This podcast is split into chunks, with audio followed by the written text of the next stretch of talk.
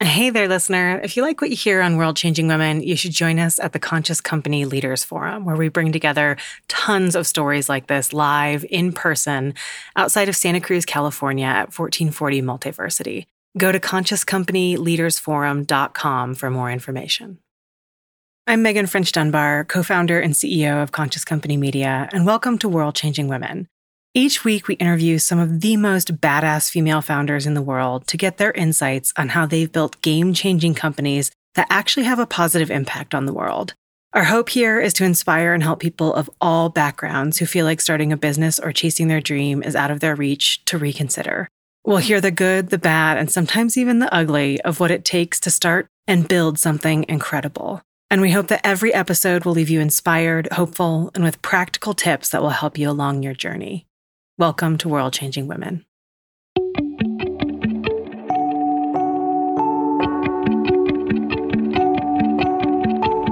Everything was by hand, everything was laborious. But when you built a business like that, my God, you understand that business. Jane Wurwand is the co founder of Dermalogica, the world's number one professional skincare brand. Jane is an entrepreneur at her core. After immigrating to the United States, she pioneered a training program for skin therapists. She went on to create a line of skincare products to serve her students. And as she grew the company, Jane used business as a force for good. Dermalogica's success has helped to train and empower thousands of women entrepreneurs around the world. Jane sat down with me to share the story of how she got started, how she scaled, and the difficult decision to sell the company that she spent decades building with her husband. Wherever you're at in your business journey, you're going to want to hear this episode. So, at this point in your career, you are probably sick of telling this story, but we have to hear the origin story of Dermalogica. And so, I was hoping you could take us all the way back um, to the beginning and yeah. around kind of the initial concept and also kind of what gave you the courage to make the initial decision to start a company? Yeah. I'd lo- I mean, I'd love to say it was courage. It was a lot more naivete than anything else, which I think is quite a common thread in entrepreneurs. Um, one of my best pieces of advice is don't know too much to do it because you can literally talk yourself out of something. Because there's usually lots of rational reasons why you shouldn't. And the big reason of why you should is that you really believe in it and you want to. And, and that's got to be your driver all the time because at the beginning, there's nothing else really to validate why you're doing it. I guess my journey started um, when I was very young. And uh, my mum, who was widowed at age 38 with four girls to raise, had been trained as a nurse and fell back on that training to keep her family together. So she said to me and my sisters, learn how to do something. So I went and got a Saturday job in a local hair salon, you know, shampooing hair fell in love with the industry. When I graduated high school, I went straight to study skincare, which was a two year training program with an apprenticeship and a great training. And I'm a huge uh, advocate for apprenticeship trainings because you're learning on the job with real people, real clients, and getting really dirty. And then I worked in the industry and emigrated here in 1983 and my idea was I was going to work in a salon because obviously, if there were so many salons in the UK, there must be 50 million times that many in the, in the States because everyone in America was glamorous, gorgeous, hair done. I mean, I watched Dallas and Dynasty, and everyone looked absolutely fabulous all the time. Excellent representation yes, of America. you know, exactly. So, what was the big shock was when I got to California in January of 83. First of all, there was a 10.4% unemployment rate. Mm. Secondly, so no one was hiring. Secondly, I realized very quickly that there were no skincare salons.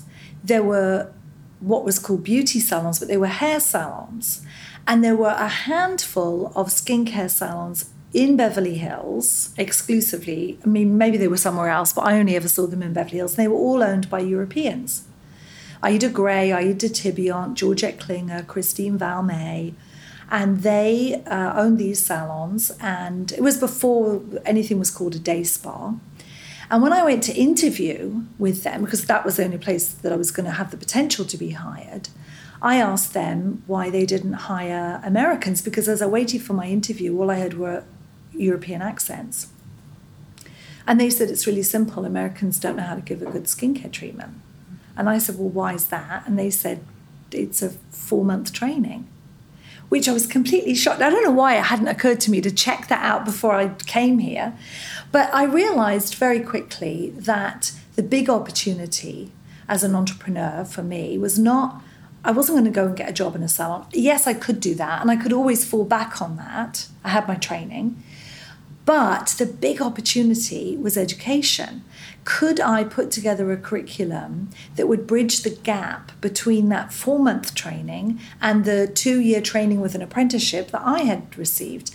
And along the way, I'd also received, I'd learned a teaching credential to teach it. So I knew how to do that. So I thought, you know what, that's the big opportunity.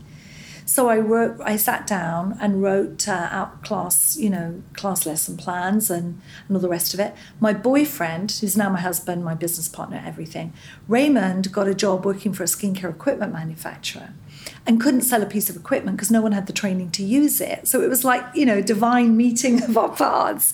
He's saying, I can't sell any of this fantastic equipment and I'm working on commission only.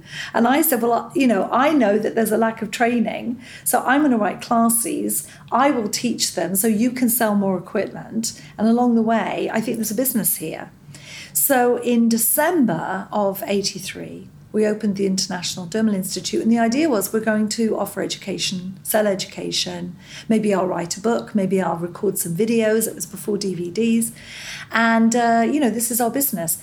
And what then became the big light bulb moment was when my students started saying, "What products should we use?" Now we've learned these fabulous skills how do we what product is going to match the techniques we're learning? And, and, what was incredible was there was no american skincare product made for the salon industry which was shocking to me then and more shocking to me now. And so we realized the big opportunity was product. So in january of 1986 we launched a 27 product lineup that we developed and worked with an independent chemist to make and talked uh, a very willing contract manufacturer into running a very small run of product for us because the minimum was then 500 units of any product and we couldn't possibly do that. So it all is all sort of worked and, and we were literally off to the races. And that first year of dermalogica there was such a gap in the market and we stepped forward with such a fresh idea different name different approach very american very californian personality just didn't exist. And we knew, because Raymond's South African and I'm British, that we were going to go international as quickly as we could. Because from an American base, we can go international. Very hard to break into the American market from a small country somewhere else. So we felt strongly that we had an international opportunity. And um, we did a million dollars in our first year. And how old were you in 1983 when you launched the Institute?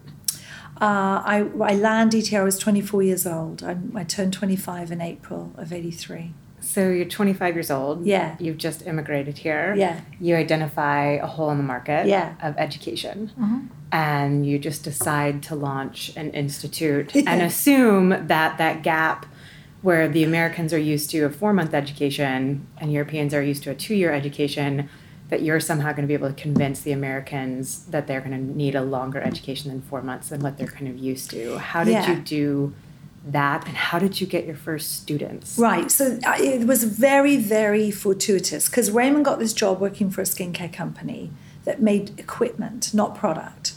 Um, and so he said, I need you to come and teach classes so that in the hope if people learn how to use this equipment, they will buy it and I will make some money, make commission. So I said, okay, great. So he worked for a company called Takara Belmont. Oddly enough, that were in Compton.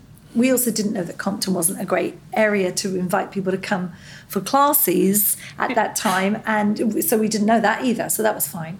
So what we what we did was Takara Belmont had a very big hairdressing equipment business. So they had, and it's before computers, remember, so there's no such thing as pull up a database, right? They had handwritten sheets of customers. so we invited, we literally sat down and typed up Avery labels for these customers, inviting them to come and see the latest skincare equipment, expand your business as a hairdresser because you're licensed to do both, and come and see this great equipment. And on a Monday, which is typically when salons are closed, I was offering a free class from 10 till 4 to demonstrate this equipment and explain to them why they were missing this enormous opportunity in their business. So I wasn't targeting people who had a skincare license because I didn't really know about that yet. We targeted these hair salons that Takara Belmont had sold hair equipment to. And bizarrely, 70 people signed up for this free class. Now, some of them were hairdressers. Some of them, though, were hairdressers that wanted to offer skincare themselves and didn't really know anything because they'd had this four months training that only taught them really rudimentary basics. And so quickly realized, oh my gosh, out of these 70, 50 are skin therapists that we didn't call them that then, they're cosmetologists who really want to just do skin. So I said, okay, well, I'm offering this class every every Monday. So send other people that you know.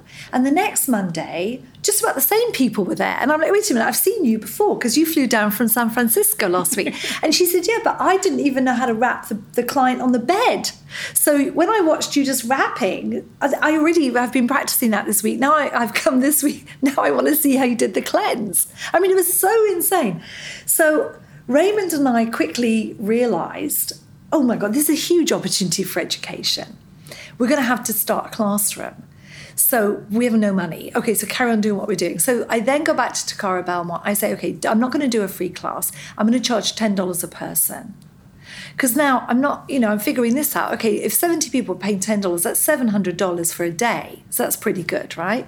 So I'm thinking, this might be my whole career. I'll just do this forever. This is good. So more people came, more people came. We couldn't fit them in. We had to I had to teach Mondays and Tuesdays.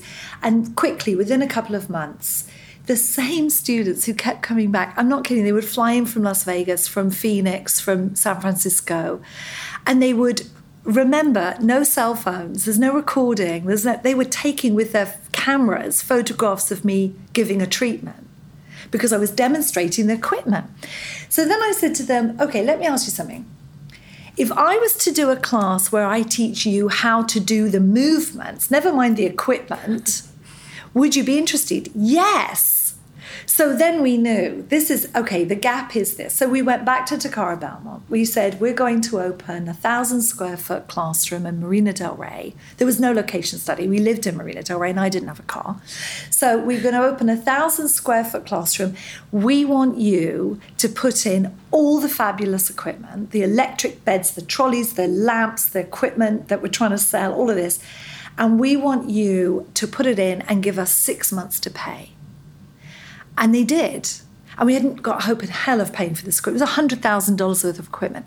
So, very quickly, within a couple of months, when Raymond was selling a lot of equipment to my students, we went back to Takara and said, We've had a new idea. We're not going to pay you for the equipment. You're going to use this as your showroom. Because mm. right now, your showroom's in Compton. And that's not ideal for pulling salons from Beverly Hills and the West Side, which is the salons you want to pull, and a nightmare for people coming from the Valley, because now we had a bit of geography because we lived here for six months. So we said, This is going to be your showroom. You don't have to pay me for any classes. You any time you sell a piece of equipment, I'll do the training for free in the showroom in Marina Del Rey. So we had the entire equipment gifted to us basically in order that we ran it as a showroom and and then I developed a full suite of classes. And then we developed Dermalogica. So it was this gradual progression. And the way we found more students beyond the ones that Takara Belmont had was I, I knew because I discovered that there was a license for just skincare that did exist, but it was new and only a couple of thousand people had it. But I said to Raymond, we've got to get those people in class because that's the sweet spot of the market. So how are we going to find them? So they had, I was the, in the same time having to take my own license here in California because you had to be licensed. And I realized there's a state board of licensing in Sacramento. So I call them up on the phone and I speak to this woman and I said, I want to do a class. I explained to her what I'm doing. And I said, and I want to send a postcard out to everyone on who's got a license. Do you have that mailing list? because you must have mailed them their license. So she said, Yes, we do. And I said, Well, is it public record? And she said, Yes, it is, because we're a public, you know, institution, we're a state board. And I said, Well, well, can I buy that list? And she said, I don't know. No one's ever asked me it. Call me back tomorrow. So I called her back the next morning and she said, Yes, I found out we can sell you the list. I said, How much is it? She said, $25. I said, I'll definitely have it. Thank you. And her name was Delphine Cathcart. And I've remembered it always. And every time I do an interview like this, I always say, Thank you, Delphine. I mean, she's probably dead by now, but anyway. so I said, Delphine, um, that would be great. So she said, Would you like me to print it on Avery labels? I said, Absolutely, Delphine, that would be wonderful. So by the Friday, I had this manila envelope of a label with the address of every single person licensed in the state of California, which I dutifully hand wrote out every single name and address mm. on index cards so that I had that record and used those labels to mail out my first postcards to come to this training room in Marina Del Rey. What I love about your story, I think there's this like um, kind of toxic narrative sometimes with entrepreneurship that you have to follow a linear path of like studying business and then doing your MBA and then you find the thing and then you know exactly how to do it because you were taught how to do it in your yeah. MBA program. There's a formula. Exactly. Yeah. And you guys just kind of figured it out very strategically, very um, you know, very smartly, like thinking about these steps just like that one yeah. of calling Delphine and getting that list. Get and the list. And and you know, I really I built it the same way that I'd always built a salon clientele. So I'd worked in London, I'd emigrated to South Africa, already lived four years in South Africa before I came here. And I've worked in many salons. So that's the way you build your salon base. You can't sit around waiting for a client to come in and say, Hello, I'd like you to wax my underarms. It's just not going to happen. I mean, it might happen if you're in a very high traffic area. You've got to go out and find your clients. So typically, that's what I would do when I built a client base. I would go to every hair salon in the neighborhood, whether it was in the UK or in South Africa, that didn't offer skincare. And I would say, I'm a skin therapist. I'm going to give all of your staff a free treatment every month. And in return, I need to be able to send a postcard to your customers, preferably the ones that have perm and colour, because they're used to spending two hours in a salon and spending more money and telling them about myself. And I would hustle to build my client base. So I just sort of used that same thinking as to how I was going to build this client base. And you just got to find where they are and then somehow reach them. I mean, it would be so much easier now with the internet. Think about it. I mean, I'm, I've still got those bloody recipe cards with the handwritten names on. Everything was by hand, everything was laborious. But when you built a business like that, my God, you understand that business. Mm-hmm you literally understand the business because you have spoken to people, you have hustled, you have talked to people on the phone. I would call people up shamelessly on the phone and just say, you know, I saw your yellow page ad that you're, you know, an esthetician, and uh, I've got terrific classes and I'd love to have you in them. And so what if they say no? I mean, it's just the way I built a clientele anytime. So it was the same, same thing, no MBA. And so speaking of the hustle, so there's this moment um, where you guys, you know, kind of start the institute. Mm-hmm. It sounds like for three years you do yeah. this. Yeah. Um, seems like it goes fairly well, yeah. and then you also get inspired to start a product line mm-hmm. off of that. Where I think some people might settle for, I've got the, I, I started an institute in three years. It's thriving. It's doing great. I'm just going to stick with that. But you guys decide to build an entire product line as well in your 20s. Um, so yeah. I'm curious about that transition and why. What do you think it was that kind of um, was the catalyst for you guys to just keep going and keep adding more things to what you were already doing? Well, teaching is very labor intensive. Plus, at that stage, I was the only teacher. There was no other teacher because no one, we didn't upskill the industry enough to create teachers. The first teachers I managed to add to, to our group was one of my students, Laura West, who's still with us, and she had a degree in sports medicine. She was really strong in anatomy and physiology and owned two of her own salons. So she was like, you know, like a gift. And the next two are Trish and Sharon. I had to go out to London and recruit them in London and fly them out here on a two year contract, which was completely crazy. But anyway, I did that because I needed people that could teach. So it was very obvious from the beginning that everything we were making from the classes, we were ploughing back into the school. And it was going to be a very slow build to profitability and a very labor intensive build to growth. Because there was no internet, you weren't going to be doing podcast or live streaming. You literally had to do a bricks and mortar and have teachers in there teaching. So I, Ray said to me, We can't scale this business until we can clone you and we can't clone you. So we this isn't a business we can scale. We have to look to other ways to expand it. And we both knew product. Obviously i'd worked with product my whole life. Ray came from that background in marketing product. And he said oh, we're going to have to go to europe or somewhere and find a product and distribute it. So we thought that's what we'll do. We'll go to Europe, we'll find some French, German product that people haven't really heard of yet, but that's that's good, and we'll get this exclusive distribution rights for the United States, and we will use that as our product. So that was what we were going to do. And we'd already written off and gone to a couple of trade shows in Europe and written to some obscure companies in France and Germany and said, We want your product. And as we were doing that, a friend of ours who we'd worked for in South Africa, who was a classic entrepreneur known to pharmaceutical business, he came out just to visit LA and looked us up and we had dinner and he said, So, you know, what are you up to? And we started telling him, We're so excited, we're going to Europe to get this product. And he said, Hang on a minute. What the hell are you going to Europe to get a product for? you in America.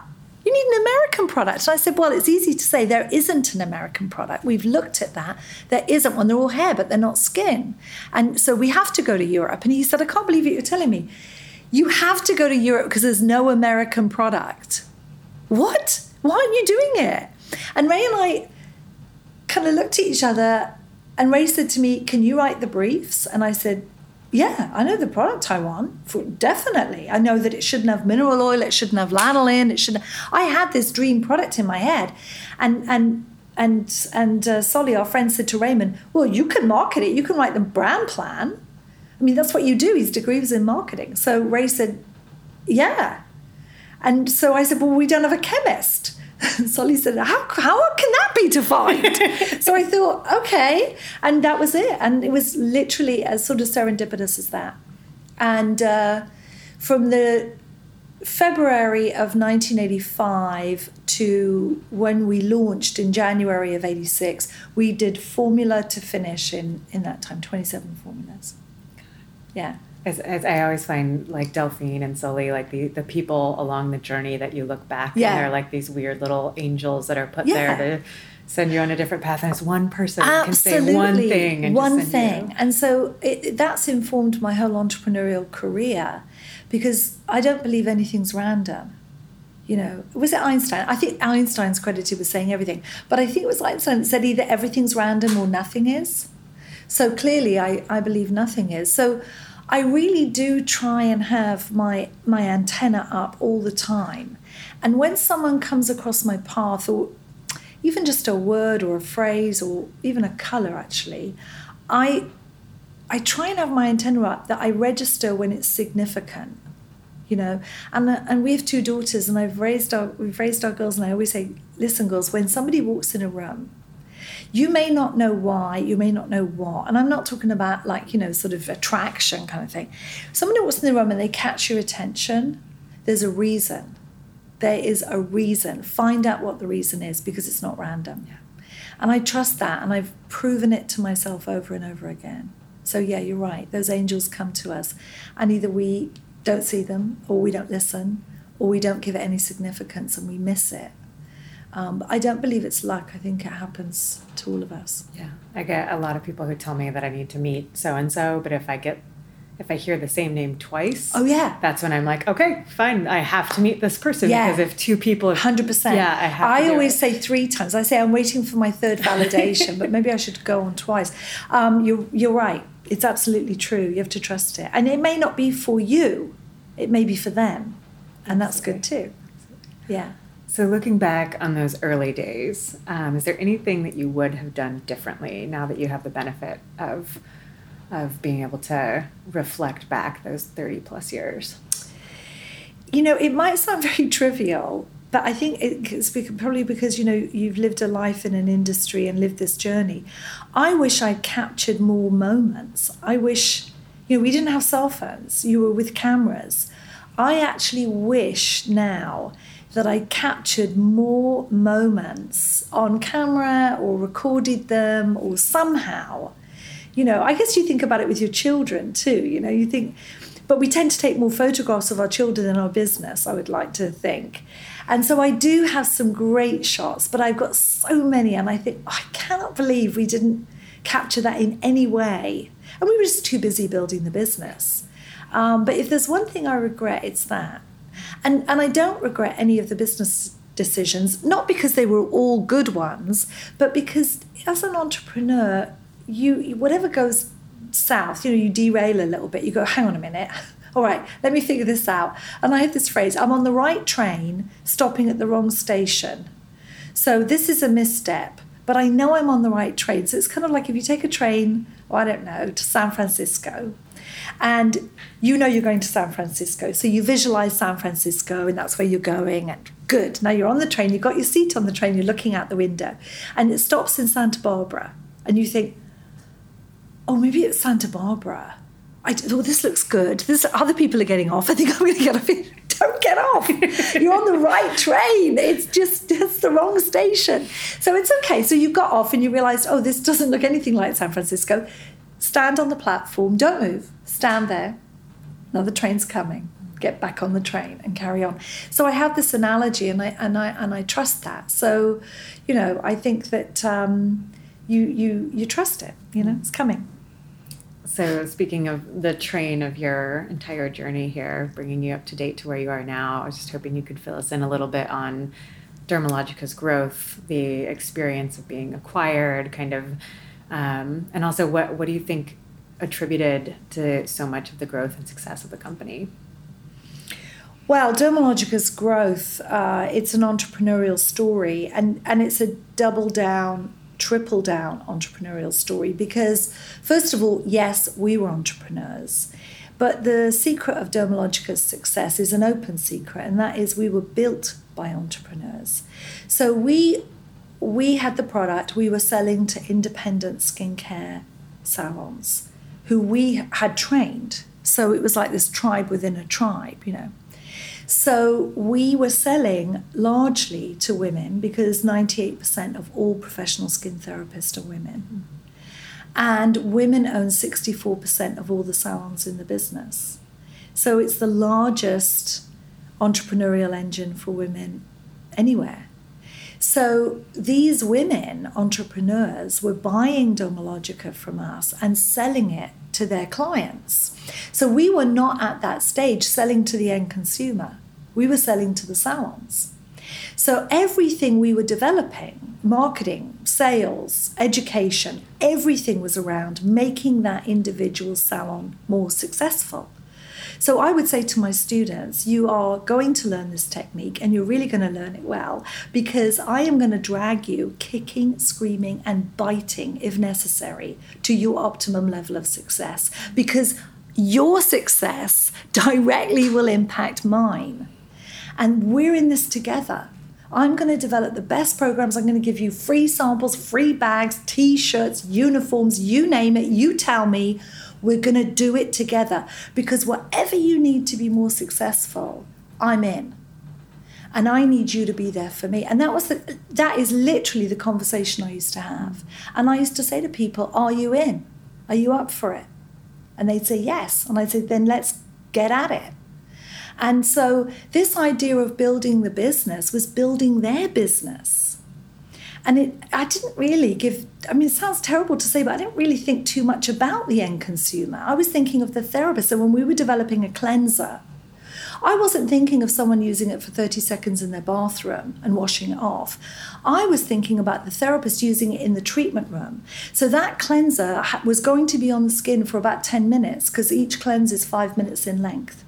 And it's going to be used under steam to activate it because that's how you how we were teaching the technique.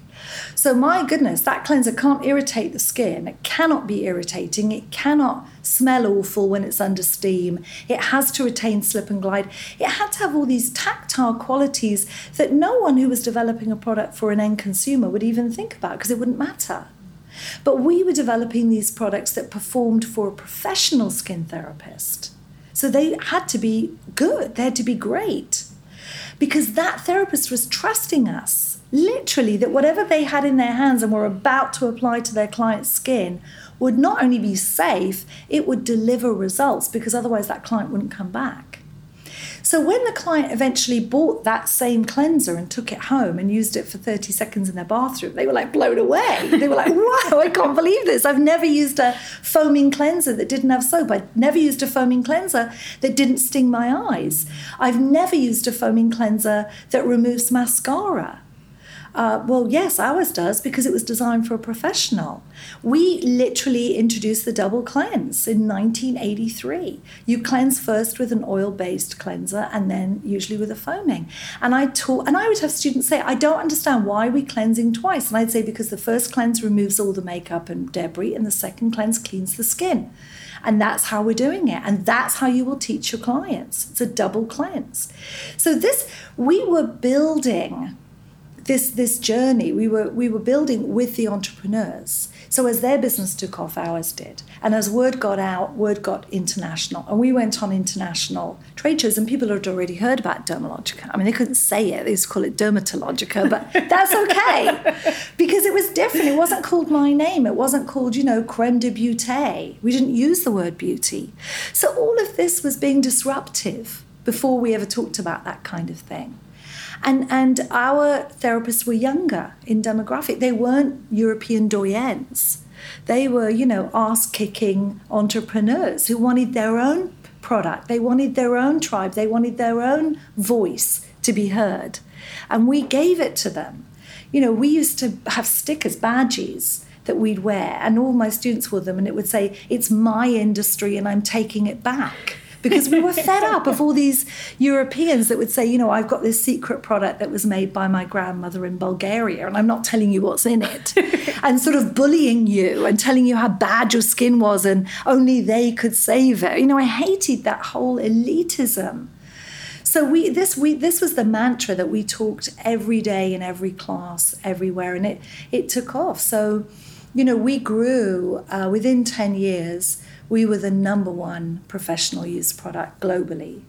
And now we're in over well over 100 countries. But all, that was also a journey. We opened in Australia before we opened in New York which seems insane because here we were in Los Angeles. But first of all, Australia had a really well developed skincare industry, really good professional industry. New York didn't even have a license at that stage.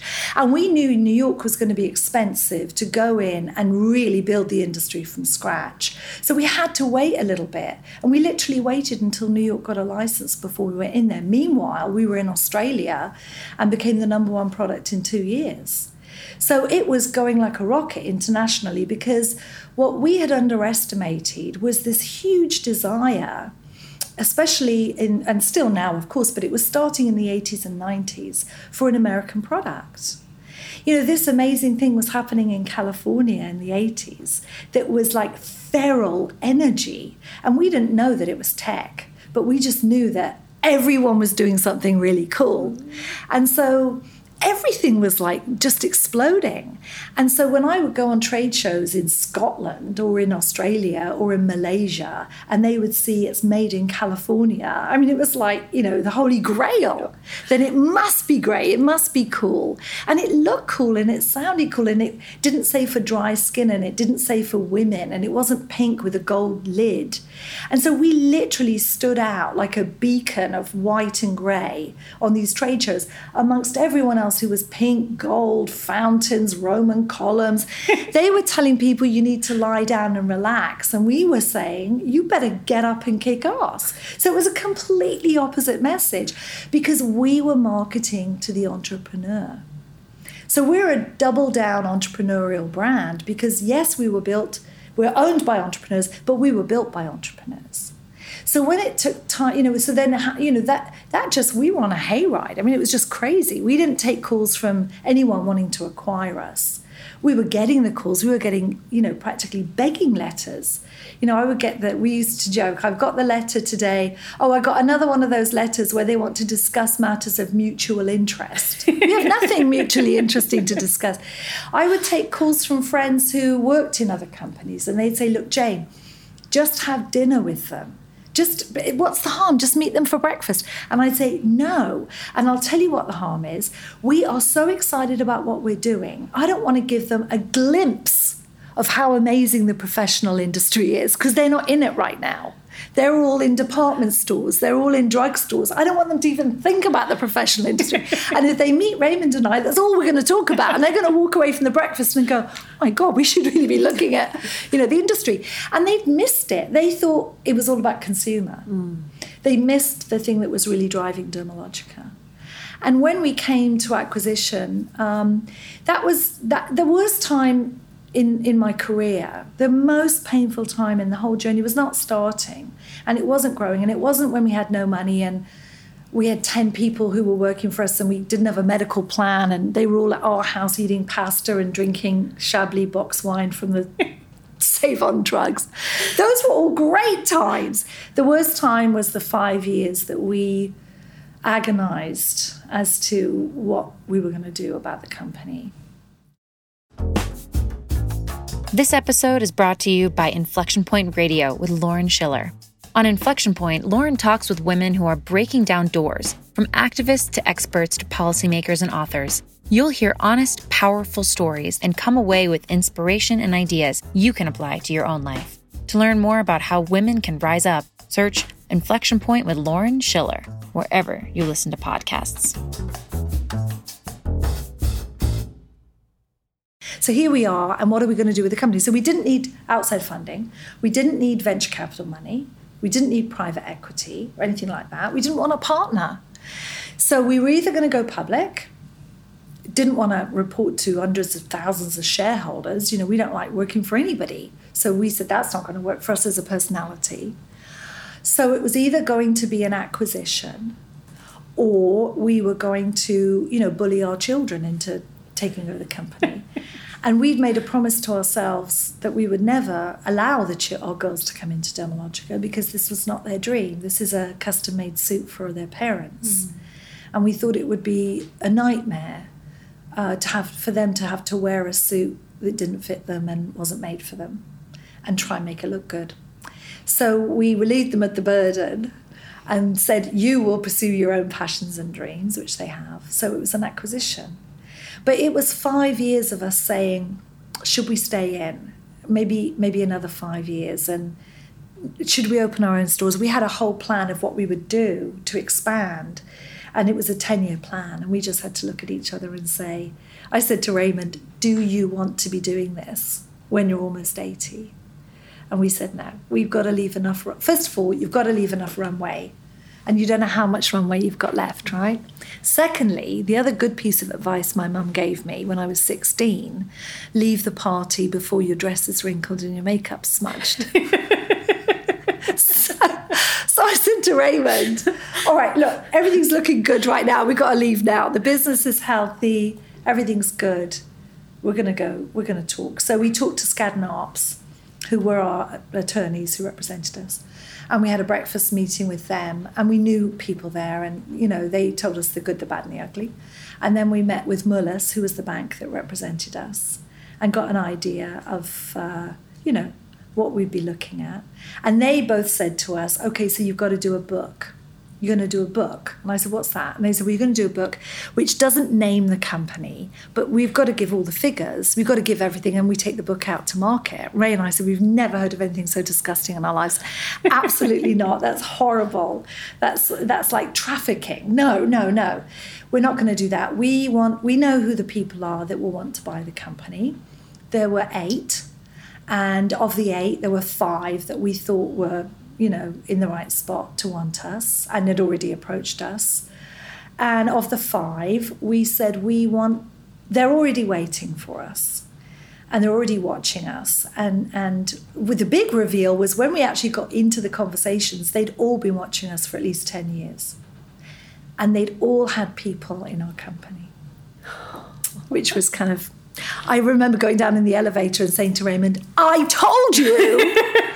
anyway, so uh, when we we decided who the five were, we said we want to do a whisper campaign, and you know our team said of attorneys and bankers said, "What are you talking about?" But we're entrepreneurs, right? So we said, "Well, we're not going to do what everyone else does." That's horrible.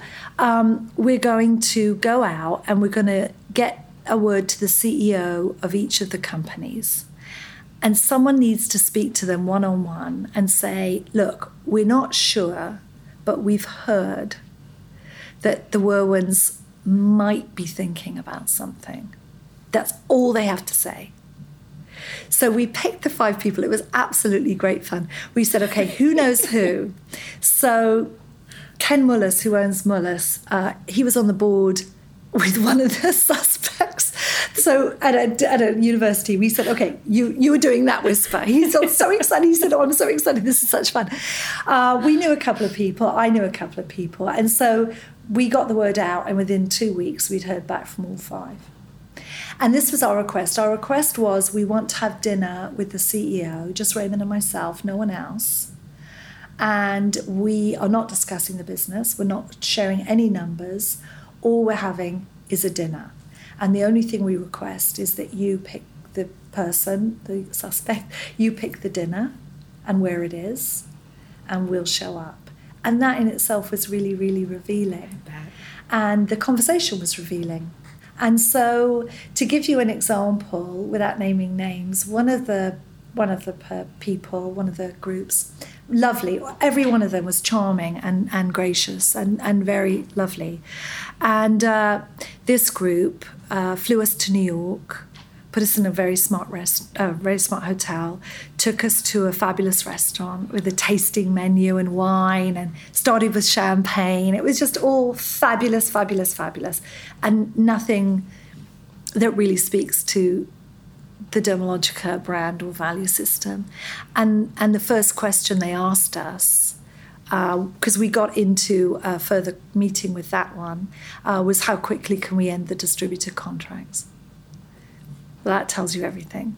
So that's okay because you need to know it's about the value system. Now, if it's only about the highest dollar, maybe you don't care about that. So I can only say it's the things that mattered to Raymond and I was our legacy.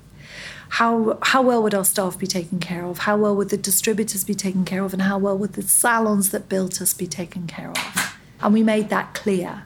This is really important to us. These are the big things, apart from a financial number. And um, Unilever, uh, Paul Polman, who's the CEO of Unilever, he flew to LA, a commercial. He took an Uber from LAX to our uh, offices here. He came in the morning. I showed him around myself, and we brown bagged lunched it. And uh, we didn't talk at all about product.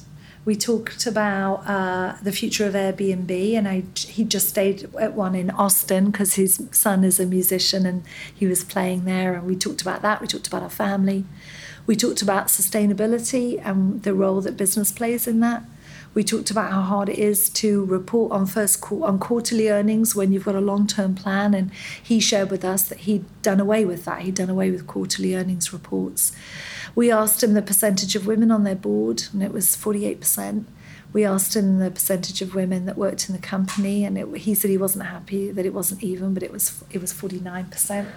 And uh, it was it was great. It was just so good. And and when the the offers came in, and we did have a bidding war, but but Unilever's offer, Paul personally wrote the letter, which our team said was unheard of. Unheard of. It's always for mergers and acquisitions, but Paul wrote it, signed it. And in the letter, not only was the financial offer compelling, but they also wrote down that they would um, create 5 million new jobs for women in their supply chain. So that was the value system. And, you know, Raymond and I, maybe because we chose each other on a value system and then built a company based on that value system, it had to be a company that could honor that. Or we felt we had our best shot at them honoring that. And so it was Unilever. And I think it was surprising to a lot of people in the industry um, yes, and, it, it, it, would have been unlikely, except now we know, as they told us then, Dermalogica was going to be the cornerstone of their prestige division, and now they've added to that, and, and now it's gone on. And the other great thing is, um, Paul Polman, uh, of course, is leaving at the end of this year. We've been with him all the way through, which is great. But Alan Jope is taking over as the CEO of Unilever, and Alan's coming from personal care. And Alan was the one that negotiated our entire deal here in LA. He came and he and Vasiliki Petrou, who runs Prestige, he was our guy. So we're really thrilled with the leadership going forward too. So it's been a great, a great circular journey to have lived and and seen. Yeah. So we've been through an acquisition ourselves a year ago. Yeah. Um, and there's like that moment at which you kind of hand over your firstborn mm-hmm. child. Mm-hmm. Um, and it sounds to me like, you know, you had these five years of agony. Agony. And then you found a, a ideal partner. Yeah. Was there any when the actual acquisition went through and you kind of handed over your firstborn child? Was there any emotions that surprised you? Well, we we made a decision. I will tell you, the day of the acquisition was the best day at work ever, and the reason is we had put together a, a program whereby everyone in the company who worked for the company uh, got a share of of you know of goodness, uh, you know, based on how long they've been with the company, and and that was great. That was so good because our team, especially those from the early days where we didn't even have a medical plan, it was it was just fantastic. So to see the impact that that was having, and to hear the stories, people that came up and told us, "I'm using this. My child's going to college. I'm using this for IVF. I didn't think I would, would ever be able to afford it. Um, I'm using this, uh, you know, for a down payment on my house. I mean, I mean those kind of stories. It was just the best day at work ever. so we had no feelings of regret that day at all. I mean, and I can honestly say we have not had any feelings of regret. It was time. It was like watching our girls go off to, you know, college and leaving home. You're sad that the bedroom isn't going to have, you know, their teddies in, but meanwhile you can't actually wait to get in and redecorate it. so um, it was time, and and I think that's the that any advice I would give to anyone looking at an acquisition uh, there's no rush. This is your schedule. I'm so happy that we were not in a position that we had to sell, which is a heartbreaking decision. And I've spoken to people since our acquisition who've been in that position and having to make the best of a bad deal. And how do you do that? That's a different story and not a good one. Um, but I, I would say that you know what built your company. You know what you want your legacy to be. And if that matters to you, that's going to count as to who you hand your baby over to. And if it doesn't matter to you, if it's simply something that you built to flip, that's a different kind of entrepreneur to the kind of entrepreneur that we were um, because we were in it for the long game. We were in it to build a brand. So you've been acquired by Unilever, which sounds like a dream come true. I'm curious about what your current role is with the company. Mm, it feels very much the same as it as it has been for many years. Uh, my title is Chief Visionary and, of course, founder. And I work with Dermalogica and with the management leadership team on what our direction is, what's our why, what's our big purpose. It's always the same. It's always about empowering our professional skin therapists to do better, making sure their businesses are successful, and upskilling all the time so that people, and especially women, have opportunities in their careers that they didn't have before. So I work ferociously on our brand purpose. I'm a thought leader in it and I speak about it. We focus on education, we focus on entrepreneurship, we focus on making sure that skin therapists not only have successful client bases, but if they own the business, they have a successful business. Um, I'm, I'm working with the team on product development because products are part of that. What product do they need now to make them more successful? What should we be talking about? What are the stories we should be pointing to? What are the issues we should be recognizing and acknowledging and talking through with our business um, and sharing with our tribe? And as a leader in an industry that is global, we have a voice and we have to use that voice to be able to talk about you know the things that matter and matter to us So I, that's where I'm I'm best used, and that's where I most love to be. Mm. And it's just basically continued from from when I did all of that before we were acquired, and I continue to do that now. And right after this podcast, I have a meeting with our CEO, and that's exactly what we're talking about for next year. So it's it's kind of great to be able to still be involved in securing your own legacy, and at the same time play a role of leadership in the brand going forward. So there's that continuity for our team and our tribe. I was curious if there is a specific moment that you remember in the journey where you had to kind of take your leadership to the next level or a challenge that you overcame that actually changed you for the better in terms of who you are as a leader? Well, there's lots. I mean, you know, I can literally. But I think the one where I I remember significantly, I remember specifically drawing breath and saying, okay, you better step up your game. Um, when we launched FITE, which was our, our brand purpose has always been around entrepreneurship because that's what built us. But in 2010, we were getting ready to celebrate our 25th anniversary in 2011, 25 years of Dermalogica, and we wanted to codify our purpose. And so we founded a nonprofit within the company called FITE, F I T E, Financial Independence Through Entrepreneurship. And we partnered with Kiva, and we I was now not going to be just speaking to salon entrepreneurs, I was going to be speaking to women that we wanted to fund to start or grow their own business in other industries. So these weren't people that knew me or cared about skincare necessarily. And um, our goal was to fund 25,000 uh, in the first two years. And today we just announced, uh, we, we funded 25,000 in 18 months, but we've just announced our 100,000th uh, business. So that's great. But what happened astonishingly quickly, uh, we were getting ready to uh, launch FITE, and we um, we had a, a, company that was working with us to to message that and communicate that to the industry and outside of the industry as a message point of our brand purpose. And this was really a long time before people were really talking about brand purpose. And I received an invitation to speak at the UN. Uh, to address this idea of financial independence for women, because uh, in our messaging, we talked about the fact that the salon industry puts more women into their own business than any other. And the first business established in um, in uh, Afghanistan in Kabul after the fall of the Taliban the first time was the Beauty Academy of Kabul. And the first business established in Kigali, Rwanda after the genocide was a beauty school. That's not coincidence. And it's not because people suddenly realize they need to get their roots done. It's because the salon industry, being so predominating, predominantly by women, um, is a place of communication and storytelling and narrative and sharing and touch and healing. And that's what it's about. And so we had all this in our messaging, and the UN invited me to come and speak to that. Now, many, many years ago, my daughter was uh, three or four years old, and she asked me what my dream was because she told me a dream. And she said, What's your dream, mummy? And I said, Well, this doesn't make any sense to you, maybe, Molly, but my dream is to speak at the UN on women, behalf of women and girls.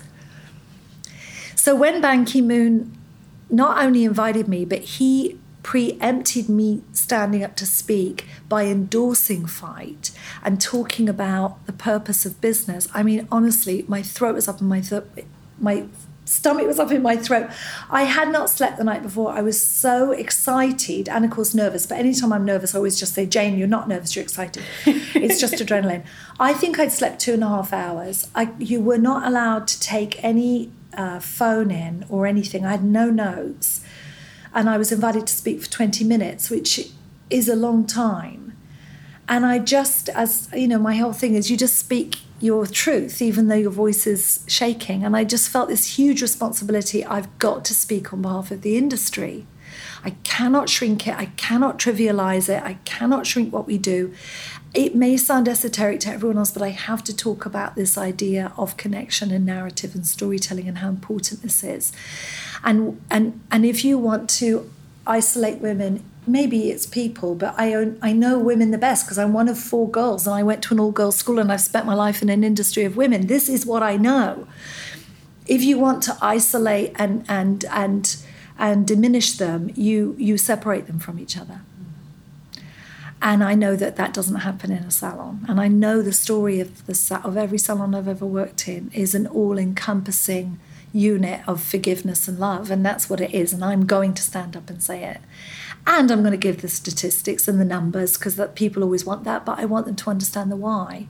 And I did. And so uh, that moment is the moment that I just said to myself, I, I've got to up my game. It's not about double cleansing right now. It's about speaking out on behalf of women and the financial independence of them. So we already kind of talked about the hardest moment, I think. Um, you said the most agonizing time agonizing. in your career was this five year period. Yeah. Um, I always ask this of entrepreneurs was there ever a time in your journey where you thought about giving up? No. Next question. I've been, I've been discouraged, uh, as, as we all are in life. Different things happen and you're discouraged. Um, 2008, when retail fell off a cliff. I mean, it wasn't that, you know, it got dimmed, the lights went out. And we lost 1,500 businesses in out of 6,000 in the first six months. 1,500 salons. I knew every single one of them. Every single one. And I still think of the calls that I got where they called me and said, you know, Jane, we're not going to make it. And we still owe Dermalogica. We've got product on our shelf, you can come and get it, but we can't pay you for what we used. And it, they didn't have to, it was fine. Um, we stood up, Raymond and I uh, did a, a live stream and a town hall here. And we promised our team, we're not cutting a job. None of you will lose your job. We will cut programs before we cut people, and we will cut our salaries before we cut yours. You do not have to be worried. We knew some of them, many of them had partners who had lost their jobs.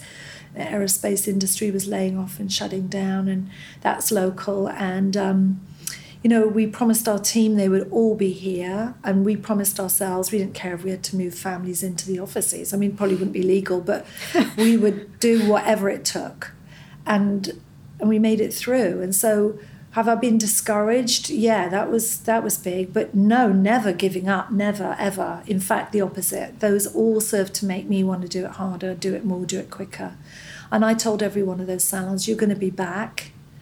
And when you're back, we will be here and we'll be here for you. And, and it worked out for a lot, not for all. But the other good thing was because we were an international business, losing that amount of our accounts in North America didn't impact us as much because we still had the UK strong, Australia strong, Europe strong, South Africa strong, Asia strong, because that recession rippled around the world over the next two years. And as it rippled across to Europe, it still hadn't hit Australia.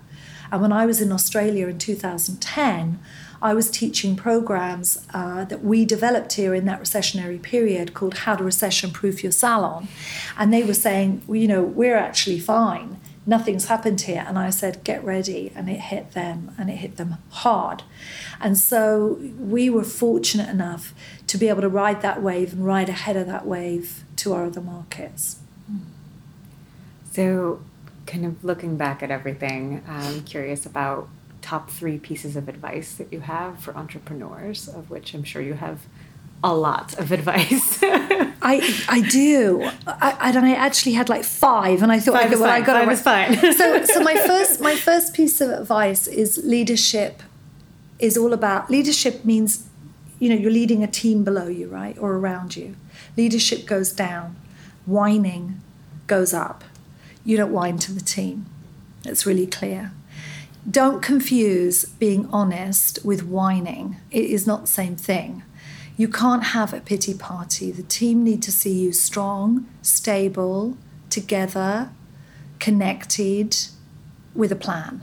Even if you have no plan, do not say to your team, I have no plan and I think I'm giving up.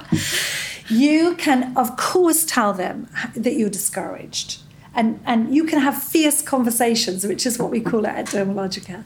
But gripes go up. And if you're the only one at the top, you look in the mirror and gripe and whine to yourself, but they don't go down. They'll destabilize the team. And if you've got a leader on your team that is leading a team and is whining and complaining, you need to pull them in and you need to talk to them about it. It is the most selfish thing they'll ever do. You do not have, you do not have the the forgiveness to whine to your team. It's it's going to destabilize and they go home worried it's not fair. That's my first piece. My second piece is lead by empathy and example. There's always room for kindness. We had a policy, it didn't matter what happened. Well, maybe it would if they'd sort of, you know, done something shocking, but we never laid anyone off between Halloween and the last week of January. Um, it's not fair. It's just not kind. So unless it was, you know, grand theft auto or something in the parking lot, that was a rule. You lead by empathy and an example. You should show that example of kindness, and it has to be authentic. You know, not fake kindness. Everyone can do that, but you know, we can all spot. We can all spot the real thing in 30 seconds. And it's important because that's how the team will respond to you. Focus, focus, focus. Focus, focus, focus. Do not get distracted. It's so easy to get distracted, especially when you start to be successful. People come on board, oh, you've got a great skincare line, you should do a makeup line. Uh, no, we're a skincare line. Those are two completely different things. We'll lose our focus um, oh, you know, you should uh, go into a market that doesn't speak the same language as you and think that you can educate in that market. No, we made that mistake once. It was in Germany. And I don't know why we thought that we could do it ourselves and not have a German distributor who spoke German. But, you know, you always make at least one misstep a week. So that's okay. So you, you focus, focus, focus on what you're doing. Don't fall in love with your own PR it is lovely to have the cover of the magazine. but you have to stay humble. You can't fall in love with that and think you're all that. Especially as you become successful, because people will tell you lots of lovely things. But you've got to know where you came from and you've got to know who you are. And again, and I mentioned this, know that you're on the right train. And you might be stopping at the wrong station, but you're on the right train. Don't get your bag and leave stay on the train. It may be going to exactly the place you think it's going. And visualize that. Visualize it all the time. And when you visualize, don't just say, I wish. Claim it as if it's happened. See it completely detailed in as much detail as you possibly can, to the point of detail that you feel it's foolish but see it completely detailed out. Everything, every detail that you can put in there visualize it. That's where you're going to. Because that way, when you get there or you start to get to the outskirts, you'll recognize it mm. and you'll know you're home. So I was hoping you could tell us about a life changing moment that you've had on your journey. Mm. I made a few notes. Definitely the death of my father. I don't remember it. I was two, but it informed my whole life because it changed my mother's life and that changed mine. And I mean, it was the most shocking thing. It was sudden, and my dad was just a bit short of his 50th birthday. My mom was 38. So I know all the stories, but I only know them from narrative. I didn't I don't remember them. And as horrible and hard as it was, it has informed my whole life purpose, which is about supporting yourself and being able to support yourself. So I guess that is a definite of course, both of my children. Um, it really is a lesson in um, how little pain tolerance you truly have. Just cool. in the birthing I'm, I'm process. pregnant right now, so it's good to hear. I should probably not have said that, but there is always help, which is good. And I will also say that the actual births of both my girls is just um, uh, unbelievable, unbelievable moment you know, people would talk to me about unconditional love, you know, when I got married. And I mean, that is true. but when I had when I had my girls, I, you know, to completely unconditional love. You know, you'd take a sit in front of a train for them. Um, emigrating to the USA, game changing. I mean, I'm, I'm tackling issues right now in, in my private capacity around uh, entrepreneurship with a special lens on women, immigrants, and minorities. Uh, because we are a country um, built of immigrants, and Britain is too, f- forever. you know, Anglo Saxon. Those are the Angles and the Saxons that came. I'm a Scot. That's the Norwegians. That's the Vikings. It's the Danes and the Norwegians. So it's foolish to think that we don't all rely on that. And so coming to America, and then probably um, life changing moment this year. Uh, we'd sold the company. We made such a good decision. We felt so wise about it. We felt very self congratulatory. And uh, we had found our forever home in Santa Barbara, Southern California. We love Southern California. And we're moving there uh, the beginning of 2018 until we lost it in the mudslides. Um, and learned a mantra from my neighbor who I love and adore, which was let go and let in. Got to let it go to let it in. And I thought that is the lesson. That's the lesson that took this journey all the way through to here, which is, you know, you the next thing isn't coming until you let go of the last. And it's so hard to trust it, but you must trust it. Let it go. You know it's you know it's done. Let it go, and only then, literally, as your hands let go and your heart lets go, your brain lets go, the next thing comes in. And and you just see it proven over and over. I talked about the recession of 2008, and I remember saying to people at that time, and in interviews I would give, I would say, you know, we haven't seen them yet, but the most fantastic entrepreneurial companies are going to start right now. They're being cooked up right now. We don't know who they will be, but they will be. And now we look at, you know, whether it's, you know, the Ubers of the world and the Airbnbs of the world and the Snapchats and the Twitter, name them. I mean, they were all being incubated at that time. And so, uh, yeah, let go, let in. I'm curious for you, um, kind of leader of this behemoth organization, what practices do you have for staying grounded and centered? Well, stay fit and stay healthy. You you have to because it's it's a marathon. You know, you're not running a quick race here. So you've got to be fully fit. And that takes a discipline, you know. Um, so you've got to eat clean, you've got to love large, you've got to live big. I mean, it's all those things that we know. So, yeah, I have. So, what do I do? I don't eat meat or chicken. I eat, you know, fish for this year and then completely plant based, I think, after that. Not because I not because I feel so much different. I actually don't. Um, but I do feel more energetic and I look forward to eating, which sounds like such a strange thing. I get curiously excited, you know, about eating something that is, you know, farm to fork or farm to table or that you're you're growing and if you have the privilege of doing it, which always leads me to another thing, which is we have far too many food deserts in our communities, but that's another entrepreneurial story in underserved communities. Um, I do work out five times a week. For me, it's Pilates. I don't. I, I severely restrict the amount of time I spend on devices. I won't have a cell phone or a computer in my bedroom. And don't tell me you use it as an alarm, anybody, because we had alarm clocks and they still work.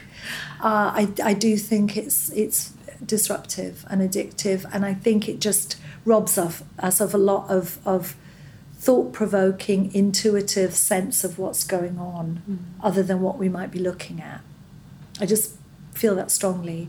So all of those have have helped for me.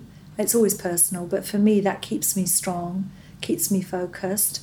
And if we if I wasn't fit, I just I don't know how I would have done it. And you know, one can't prevent obviously an illness coming that is no fault of your own but we can certainly try and prevent everything that we can have control of as much as we as much as we do. Hmm. what is the most important thing in your life right now? Love. Love. For those who can't see her she is holding up her shirt which says the word love on it. Yeah love. You know love in your life it can love with your with your pets with your people with your with your team, love your work, love where you live, love your city. It doesn't have to be romantic love, and it can be. It doesn't have to be, um, you know, uh, tough love, and it can be. It, it's all part of it. But I think you've got to love what you're doing and love the space you're in. And if you don't, and we've all had times when we don't, then you can't maintain that status quo, can you? You've got to make a change. Don't shirk the responsibility of making the change. Don't wait for the other party to make the change to relieve you of the responsibility of making it. If you know it's not working for you, whatever it is, you've got to start visualizing what the change is. Let go and let in. Love. Final question uh, What is giving you hope for the world right now? Next generation. I think they're fantastic. This G generation, the giving generation, uh, I have a 19 year old and a 24 year old, and they, especially my 19 year old, not that they're both not amazing, but I think my 19 year old is in the next generation below millennials. I think my 24 year olds, I don't really know those numbers, but this is my sense of it. Because my youngest has grown up entirely with tech whereas my 24 uh, year old did not grow up entirely with tech, and I think that informs differently. So, but they're both incredibly strident about making the world different. They don't moan about the world, they want to change the world. Um, they don't, they want to be that change that they want to see in the world. And they intend to make it happen. And every one of their friends that I've met intends to make it happen. They have a righteous indignation about what the hell we've done with the world. And I think they're right.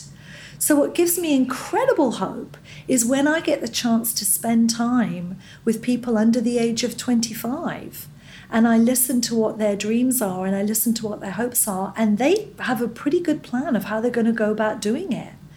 And they have access to all the tools and materials that will allow them to do it. And when I when I talk to my youngest daughter about uh, impact self defense classes that she teaches. She's studying criminology at the University of Maryland. She wants to be in the FBI. I mean, she is on a mission.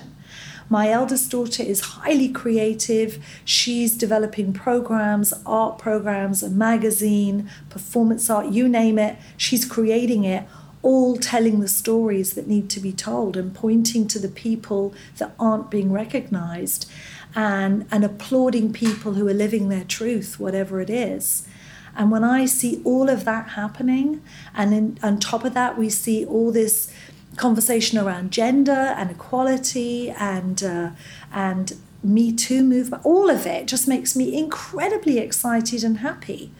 And of course, you can look at the stuff that's going on that will make you crazy, and there's plenty of that every night on the television too. But I'm incredibly ins- inspired by localism and how much power our mayors have in the cities and acting locally. You know, our nonprofit piece right now, again in our private capacity, is called Found LA, and it's about small local entrepreneurs helping fund them and support them, uh, coach them, and and get them going that are serving communities that are underserved and are doing it with a purpose. And the appetite for that, for local entrepreneurs, we don't want to live next door to the Amazon shipping warehouse. We want to live next door to the artisanal bakery and the dog groomer. We want to live down the road from the florist. We want to tell our friends about this really cool small boutique where two sisters are making stuff and selling it. That's what makes us feel connected as human beings, and that is coming back. I feel very strongly about it, and our next generation gives me huge hope. A huge thank you this week goes out to Jane Wurwand and the entire team over at Dermalogica. The World Changing Women podcast is brought to you by Conscious Company Media and is produced by Story Pop Media. If you like what you're hearing, we'd be so grateful if you tell a friend about the show. And be sure to subscribe to get the latest episode. Thanks so much for listening. A Story Pop Media production.